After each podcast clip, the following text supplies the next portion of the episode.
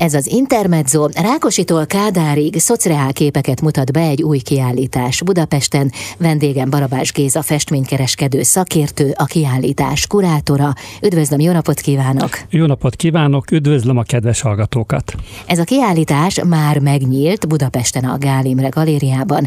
Árulja el nekem, mert ugye a kezemben tartok egy könyvet is, hogy mi előzte meg a könyv létrejöttét? Például mennyi ideig kutatott a szociál képzőművészet műtárgyai után? Festménykereskedőként dolgozom, már több mint 20 évvel ezelőtt, és azt vettem észre, azt tapasztaltam, hogy az ebből a korból származó festményekkel viszonylag ritkán találkozom. Tehát 50-es, 60-as, 70-es évek képek, főleg a Rákosi korszakbeli festményekkel, csak nagyon ritkán lehet találkozni. Feltettem magamnak a kérdés, miért? Hová tűntek? Aha. Pedig rengeteg készült ebben az időszakban.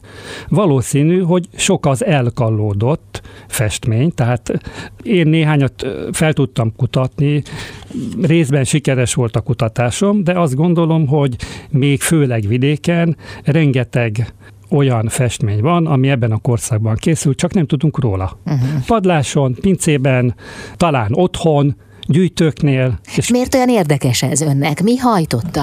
Hát két dolog is. Egyrészt a második világháború utáni történelmünkről vajmi keveset tudnak a magyar fiatalok. Az 1945-1990 közötti politikai időszakról, amelyben szüleink, nagyszüleink éltek, másrészt pedig a realizmus, mint művészeti kifejezés, mintha elfeledett, mellőzött, értéktelennek nyilvánított lenne manapság. Tehát ez a két dolog, ami engem hajtott, a realizmusnak a bemutatása, és, és ez is realizmus, a szocialista realizmus is az, és ebben a korban még volt más realizmus is, amiről majd később szívesen beszélek. Hogyan lehet definiálni például a, a szociált, a szociál festményeket? A képzőművészetek mozgósításában kulcserepet játszott az alkotóművészeket tömörítő egyetlen állami egyesülés, a Magyar Képző és Iparművészek Szövetsége. A szövetség 1949. szeptember 24-én alapító közgyűlésen elfogadta saját alapszabályát, amely szerint a szövetség művészeti alapelve a szocialista realizmus.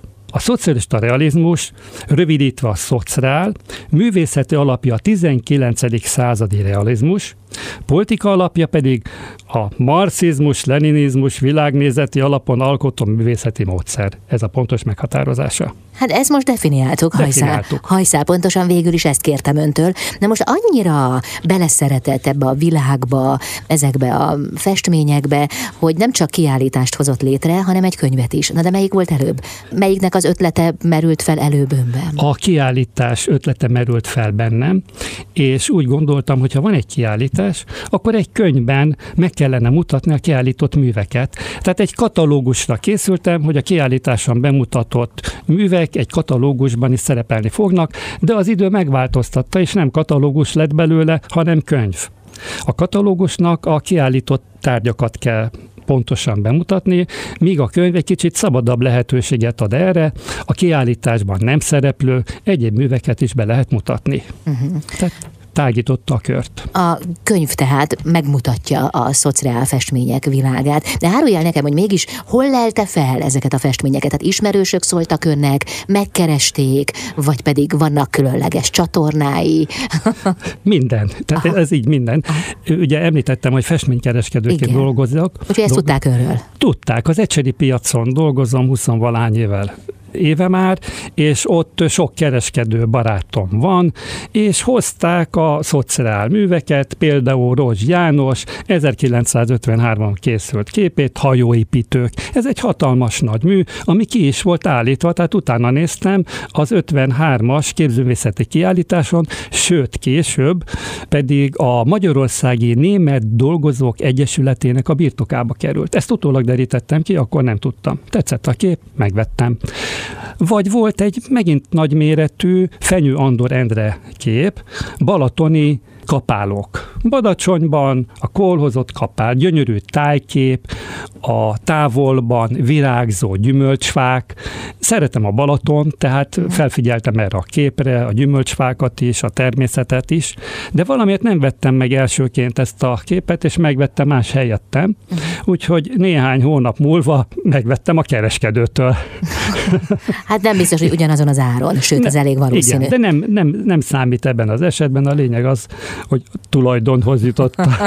Most pedig már egy kiállítást is nyitott, ami egészen július 6-áig látogatható. A kiállítás címe Szociál képzőművészet a Rákosi Kádár korszakban. Jövünk vissza, beszélünk még könyvről, kiállításról is, Barabás Géza festménykereskedő szakértővel itt az Intermedzóban. Ez az Intermezzo, a stúdióban előttem van egy kiadvány, Szociál képzőművészet a Rákosi Kádár korszakban címmel, melynek alcíme Sötét évek, derűs képek.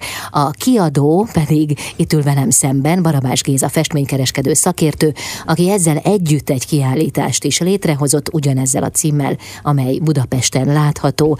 Árulja el nekem, hogy abban a korban, amiről beszélünk, ugye az 50-es, 60-as évekről van szó, még mi jellemezte a műkereskedelmet? Milyen festményekkel lehetett még találkozni?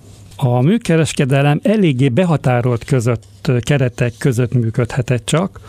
1952-ben megalapították a Magyar Népköztársaság Művészeti Alap Bíráló Bizottságot, majd 1954-ben a Képcsarnok vállalatot, ami egészen a rendszerváltásig egyedi szereplője volt a festménykereskedelemnek, az állami tulajdonban lévő báv üzletekkel együtt, ahol használt tárgyakat árulhattak. 1948-ban megalakult az Állami Zálogház és Árverési Csarnok Nemzeti Vállalat.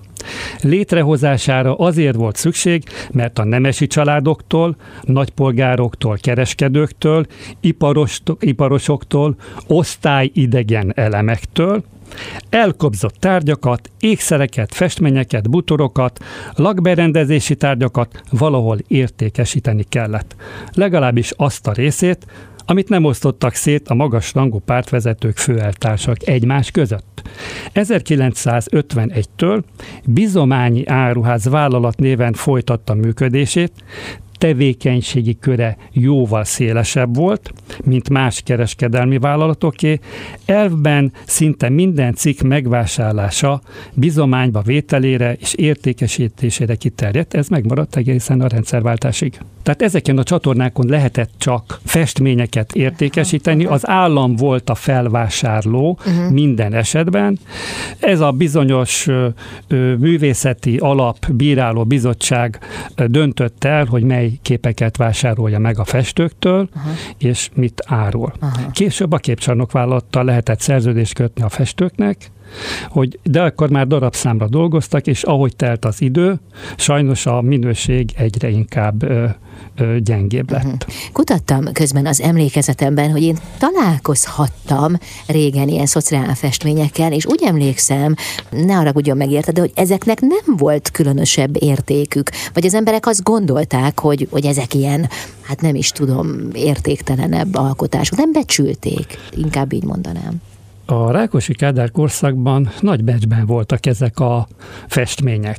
Tudni kell, hogy a megrendelők, a városi tanácsok, megyei tanácsok, intézmények, pártszervezetek voltak, állami intézmények minden esetben, és megvásárolták ezeket a műveket a festőktől. Uh-huh. Éppen ezért anyagi létbiztonságot jelentett uh-huh. a művészek részére. Azonban a rendszerváltás után a a festmények témái miatt sajnos leértékelődött ezeknek a képeknek a az, az értéke, használata, és sok munkahelyről el is vitték a dolgozók. Uh-huh.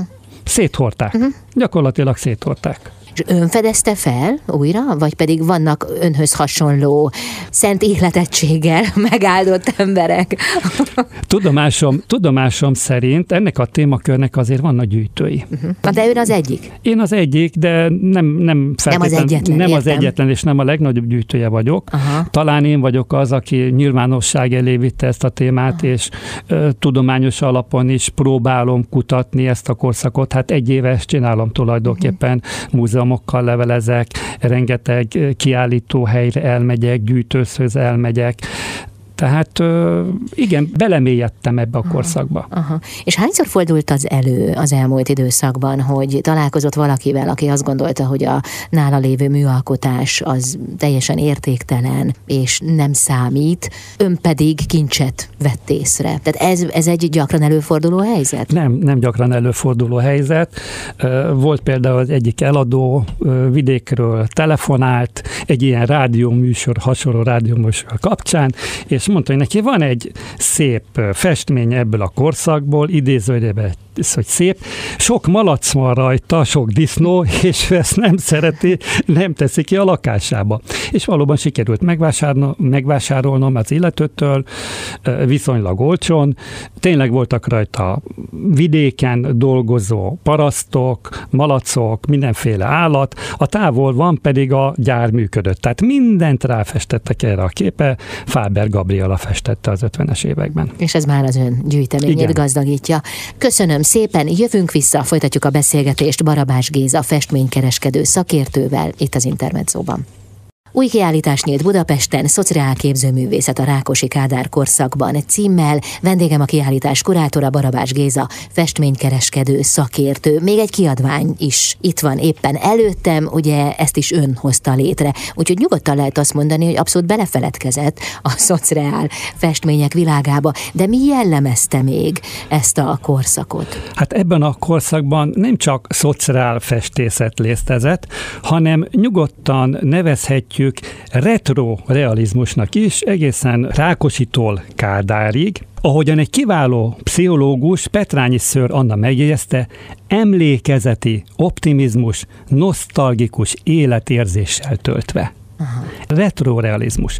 Valóban a mezőgazdasági képeken szinte érezni lehet a földek, a természet illatát. A termékeny föld, a termékeny nő jelenik meg a képeken, termel a munkás és a paraszt a szociál festmények mellett támogatott volt a történelmi festészet megjelenítése az alkotók között, ennek megörökítésére bátorította az alkotókat a hivatalos politika. Réva József egyik beszédében elmondta, mi nem a semmiből jöttünk elő, mi a magyar történelm gyerekei vagyunk. És érdekes, az 50-es években számos nagy sikerű magyar film született igazi, rajongásig szerethető filmsztárokkal, filmcsillagokkal.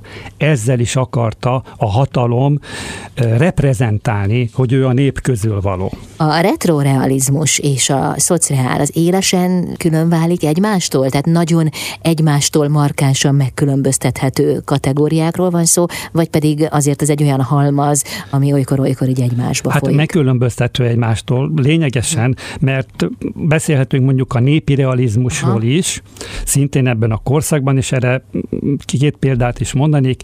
Klémó István 1954-ben készült képe Matyólány ünnepi ruhában, megtekinthető a kiállításon. Vagy Tallós Ilona, reggeliző kislány, festő kislány. Hát ez népi realizmus, de ezt is uh-huh. szívesen támogatták. Uh-huh. Vagy létezett ebben a korszakban bármilyen nehéz is elképzelni, a katolikus realizmus, úgy is nevezik, hogy katreál, templom festészet. Kiemelkedő képviselője Takács István volt, mezőkövest festője, aki 300 templom falfestészetén dolgozott testvérével együtt. Igaz, hogy a megtűrt és tiltott kategóriában volt. Hiába rendelt tőle a megyei, városi tanács különböző műveket, megbecsülésben, elismerésben nem részesítették.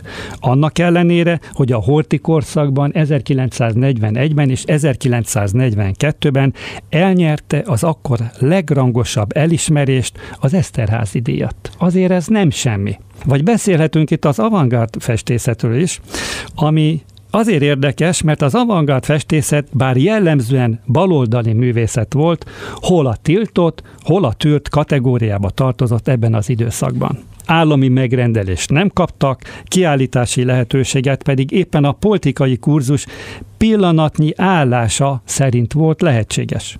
Volt olyan időszak is, a Kádár rezsimben, amikor üldözték, betiltották. Mivel abban az időben, véleményem szerint, nem lehetett vele komoly jövedelemre szerteni, azt gondolom, hogy az akkor készült művek valóban az őszinti művészeti kifejezés volt az alkotóktól.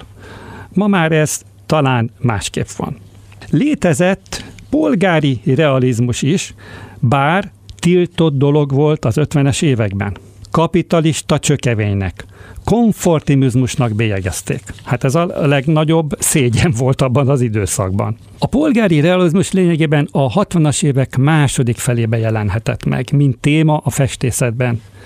Egyik ilyen kiemelkedő hazai képviselője ifjú Cene Béla volt, aki a Pesti utcákat, presszókat, városi polgári jelenetek megfestésével beemelte a festészet világába a polgárosodás, a nyugati jólét utáni vágyódást. Bizony, megjelentek a, Bizony. a primadonnák az utcán, a balerinák, hát a Róma. Ez egy, ez egy hatalmas nagy újítás Igen. volt. Az a, akkori luxus. Bizony, világa. az akkori luxus, az akkori nyugati élet Igen. vitelt lopta be közénk egy kicsit. Talán azért is engedték meg neki, mert Szene Béla az 50-es években nagyon sok szociálképet festett, kazincbarcikai témában van, sőt, a korát megelőzően az 1940-es évek elején lement vidékre, Balaton környékre, és az ott dolgozó parasztembereket festette meg. Akkor még nem is volt szociált, szinte a szociálnak az előfutáraként is működött. A presszók világa a polgári jólétre utal, a nyugatias életstílusra. Szinte látom benne édesanyámat, aki abban az időszakban belvárosi presszokban dolgozott, mint felszolgáló és pultos. A képekben visszaköszön a gyermekkorom világa, akárcsak a falusi tájképek láttán, ahol a gyermekkoromat töltöttem nyaranként. Talán ezért is van egy kis érzelmi töltöttsége is ezeknek a dolgoknak a festészet szeretetén felül. Innen a személyesség. Igen, hmm. így van. Köszönöm szépen. Folytatjuk a beszélgetést Barabás Géza festménykereskedő szakértővel itt az Intermedzóban.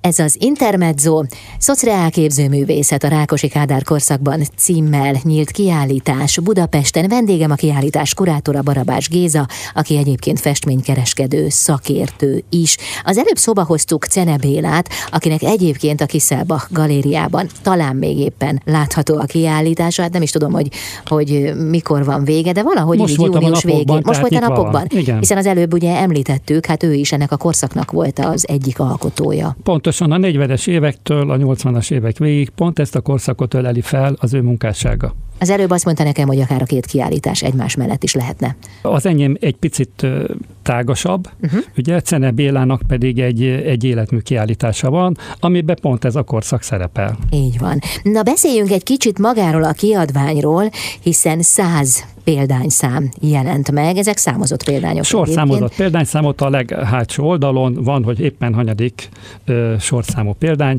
ugyanis ö, sajnos erre semmilyen anyagi forrást nem kaptam. A könyv milyen témákból épül fel, hiszen ahogy néztem, a könyv végén zászlók láthatók, illetve hát például kiemelt figyelmet szentel Dunaújvárosnak is.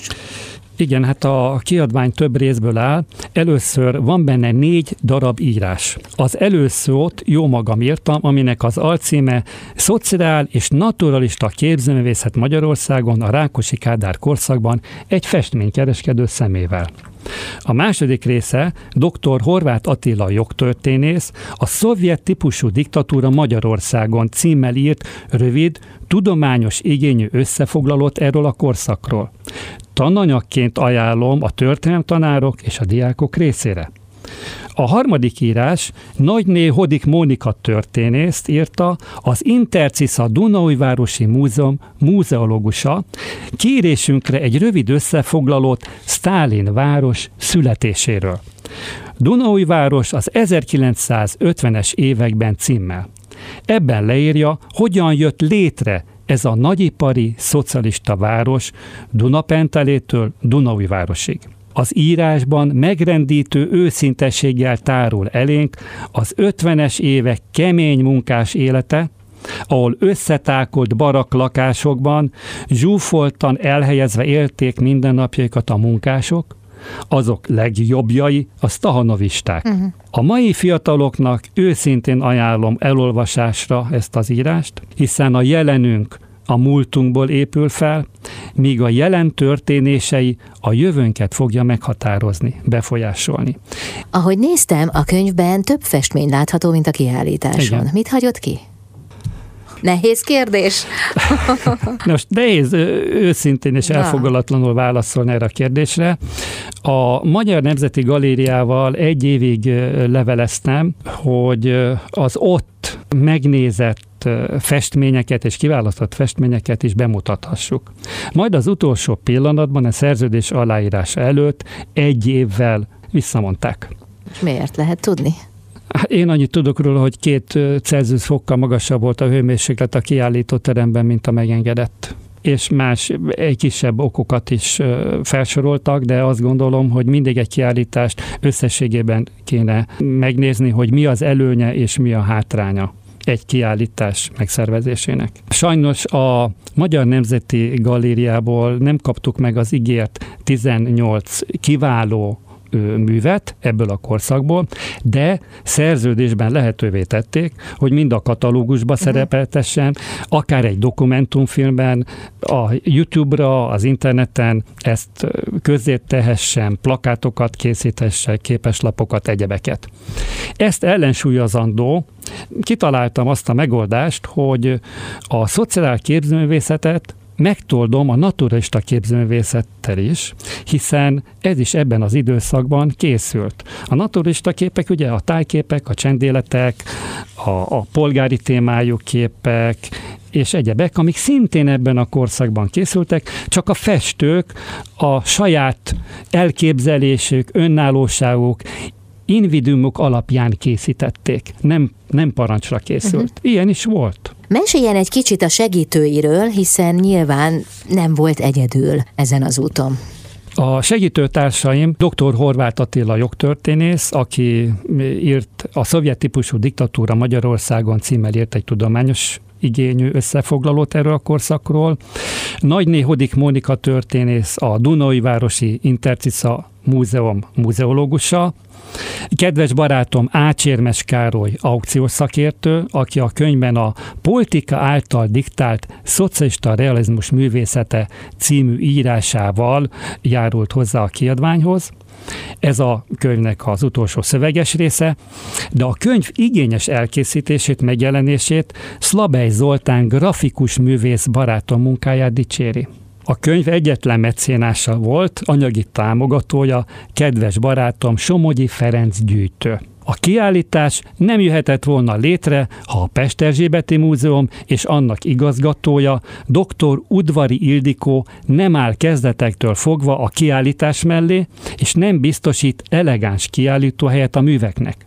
A kiállítás tudományos igények kutatásához Szűcs György, a Magyar Nemzeti Galéria tudományos főigazgató helyettese biztosított adatgyűjtési támpontokat számomra, könyvtári kutatási lehetőségeket. Uh-huh. Ezek mind nagyszerű segítő lépések voltak, hogy megszülethessen ez a kiállítás és ez a könyv. És van még egy nagyon érdekes, aminek nagyon örülök, hogy nagyszerű lehetőség volt számomra, hogy mind a Magyar Nemzeti Múzeum, mind a Magyar Nemzeti Galéria lehetőséget biztosított arra, hogy a múzeumok gyűjtési kartonjéba betekinthessek, majd ezek után onnan kiválaszthassam azokat a műveket, amelyeket élőben is megtekinthettem a múzeum raktáraiba. Tehát olyan festményeket láthattam, amelyek nincsenek az állandó kiállításban, vagy régen, év, évtizedekkel ezelőtt, vagy sohasem voltak még kiállítva. De most lesz egy hangos könyv is. Most lesz egy hangos könyv is, és legalább e, ezekben láthatóvá válik. Igen fontos, lényeges momentumnak tartom, hogy a kiállított, illetve a könyvben bemutatott művek nagy része nem volt kiállítva. Tehát igazi kuriózumnak számít ez a könyv, illetve a kiállítás. Köszönöm szépen, sok látogatót kívánok a kiállításon, egészen július 6-áig látogatható Budapesten. Én köszönöm szépen a beszélgetést, és várom a kedves látogatókat a kiállításon. Barabás Géza, festménykereskedő szakértő, a kiállítás kurátora volt a vendégem.